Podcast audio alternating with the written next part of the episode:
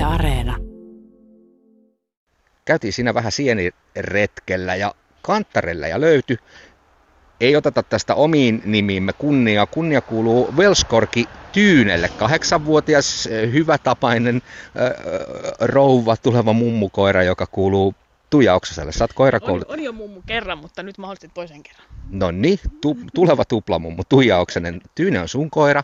Sä oot opettamassa tyynestä ja monesta muustakin koirasta sienikoiraa. Tota, ö, onko se yksinkertaisesti semmoinen homma, että koiralla on tarkka nenä ja se haistaa sienen? Siitäkö se on kyse? Siitähän se lähtee. Joo. Meidän pitää vaan opettaa sitä sienestä koiralle merkityksellinen, että se tietää, mitä ollaan siellä mettässä etsimässä.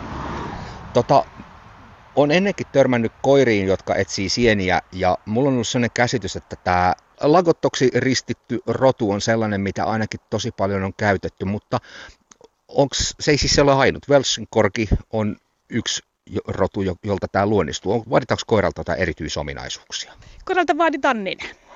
Eli ei, sopii, sopii oikeastaan ihan minkä rotuselle koiralle tahansa. Että koiralla on nenä ja se on semmoisessa kunnossa, että se pääsee tuolla metässä kulkemaan. Ja minkä ikäinen ja rotunen ja kokoinen koira vaan voi alkaa opettelemaan tätä hommaa. Tota, koiria, koirien nenä toimii parillakin eri tavalla, tai vainu puhutaan ilmavainusista koirista ja maavainusista koirista. Onko tässä nyt jotain merkitystä sitten kummalla tavalla, kummasta elementistä koira haistaa? Eipä oikeastaan. Jäljen perässä ei pääse sinne sienelle sitten, kun meillä on se sieni siellä, jota ei ole kukaan sinne vienyt, niin se joutuu sitä ottamaan sitä hajua sieltä ilmasta vähän kauempaa. Et tavoite on se, että se ei ihmisen jälkeä sinne sienelle seuraisi, vaan se löytäisi sen sieltä ihan ihan itse. Et harjoitustilanteessa helposti voi käydä niin, että kun harjoitellaan ja mahdollisesti viedään sille koiralle sieniä sinne, että se oppiikin jäljestämään sinne, mutta tavoite on se, että se osaisi mennä sinne niin, että se ei seuraa jälkeä, vaan se nappaa sen hajun nimenomaan sieltä vähän kauempaa. Kiitos herra Pavloville, niin tiedetään koirien oppimisesta aika paljon. Eli onko se nyt ihan niinkin yksinkertaista, että kun se koira sen sienen löytää, niin sitten vaan kiitellään ja kehutaan ja palkitaan ihan tosi kovasti? No niinkin se voi lähteä tekemään varmasti, mutta, mutta mä lähtisin niin, että mä ihan purkilla opetellaan se sienen haju. Että sitä hajusta tehdään sillä, että se oppii tunnistamaan, että tietää mitä me ollaan lähdössä etsimään. Että ihan sitä voi opetella kotosalla olohuoneessa, pistää sienen lasipurkki, jonka on kerännyt niin, että välttämättä siihen ei jää niitä omia sormenjälkiä, että se ei opi etsimään ihmisen hajusia sieniä, vaan sieltä metsästä löytyneitä sieniä.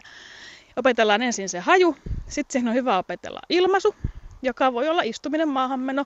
Tässä koira yleensä etsii aika lähellä sitä ihmistä, niin ei tarvi haukkua välttämättä käyttää. Jotkut tykkää opettaa niin, että koira haukkuu siellä sienellä, mutta istuminen maahanmeno on aika, aika hyviä, hyviä ilmaisutapoja ja sitten vasta lähdetään sinne mettään nujitaan hytty siitä samalla. Tota, niin, miten muuten haittaako hyttyset, kuinka paljon koiran elämää täällä metässä? Ei ne varmaan kauheasti. Ei ne kauheasti. Vauhtia on sen verran, että ei ne kerkeä pysähtyä. Tietysti jos oikein on niin kuin Lapis, Lapissa välillä pohjoisissa niitä hyttysiä, sitten se voi jo tehdä olon tukalaksi, mutta kyllä näissä etelähyttysissä on pärjätty. Tota, kuinka helppo koira on saa syttymään oppimaan sienten hajulle? Siis jokainen meistä, joka on kotona kuivannut sieniä, kun tuo niitä tuoreita sieniä, ne alkaa kuivua, niin se, siis se tuoksuhan on itse asiassa parhaimmillaan tosi voimakaskin, mutta tota, miten se ei koiralle ole kumminkaan sellainen luontainen saalis, niin miten helppo yhtälö tämä on? Senpä takia se kannattaa aloittaa siellä kotosallaan siinä purkissa se, että ruvetaan siinä rakentaa sitä, rakentamaan sitä merkitystä. Sitten se palkka, palkalla on iso merkitys, se palkka on semmoinen, että se koira sen eteen haluaa lähteä etsimään sitä sientä. Ja se oppii sen, että sitä sienestä seuraa se ihan maailman paras palkka. On se nami tai on se pallo tai on se mikä tahansa, mistä koira eniten tykkää. Niin Tuija Oksanen, sä oot koirakouluttajana koirakoulu Lahen murressa ja vedät muun muassa näitä sienikursseja. Tota, siis tämähän ei mikään uusi juttu ole, että koirien avulla sieniä etsitään, mutta mulla on vähän semmoinen kutina, että tämä on vähän nostanut suosiota. Näkyykö se koirakoulussa? Joo, nämä kaikki, kaikki haju, hajuasiat on kyllä ollut nykyisin ihan suosittuja ja ymmärrän, että se sopii kaikille koirille. Ja se on tosi hyvä aktivointia, aktivointia koiralle, että se on niille oikein luontaista, luontaista tekemistä se etsiminen ja nenän käyttö. Että oikein loistava harrastus koiralle kuin koiralle. Nytkin on tässä, ollaan tässä Vierumäellä metsässä niin parikymmentä astetta lämmintä. Mulla on tämmöinen flanellipaita päällä ja tuossa kävellessä tuli kyllä ihan hiki. Mites hyvää kuntoilua tämä on koiralle vai onko tämä enemmän sitä, että tota, pää saa treeniä?